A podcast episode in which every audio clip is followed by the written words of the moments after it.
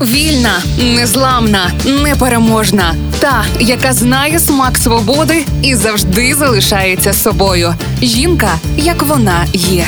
Про жінок, які змінили хід історії в програмі Ольги Талипської на Радіо Перше. Катування це державний інститут, який значною мірою контролюється чоловіками. Ці слова належать Аненсі Сперо, американській художниці, яка виступала проти війни і досліджувала ці теми у своїй творчості, і не тільки їх. Наприкінці 60-х років Ненсі Сперо захопилась радикальними феміністичними групами. Спільно із жіночою групою ВАР, а розшифровується вона як Woman Artist in Revolution, вона організувала різноманітні акції протесту і займалася розробкою маніфестів. Згодом приєдналась до спеціального комітету жінок-художниць. Роботи Ненсі Сперо висвітлюють страждання жінок, пригнічених патріархатом або через досвід реальних тілесних ушкоджень. Вона демонструвала не лише фізичний біль, але й психологічний. Художниця також виявляла глибокий інтерес до джерел первозданного. Вона зображувала ранні жіночі архетипи через такі фігури, як Ліліт та через єгипетських богинь. Ненсі Сперо зосереджувалась на зображенні жінок міфологічних,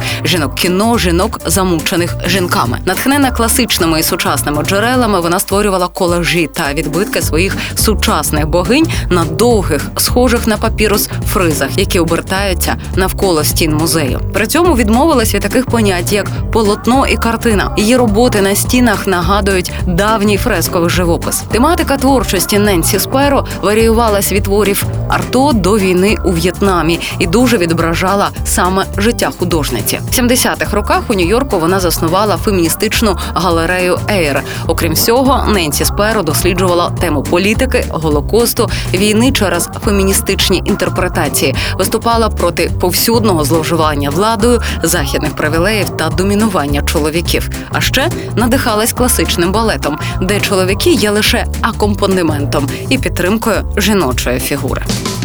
Жінка, як вона є. В програмі Ольги Телипської на Радіо Перше.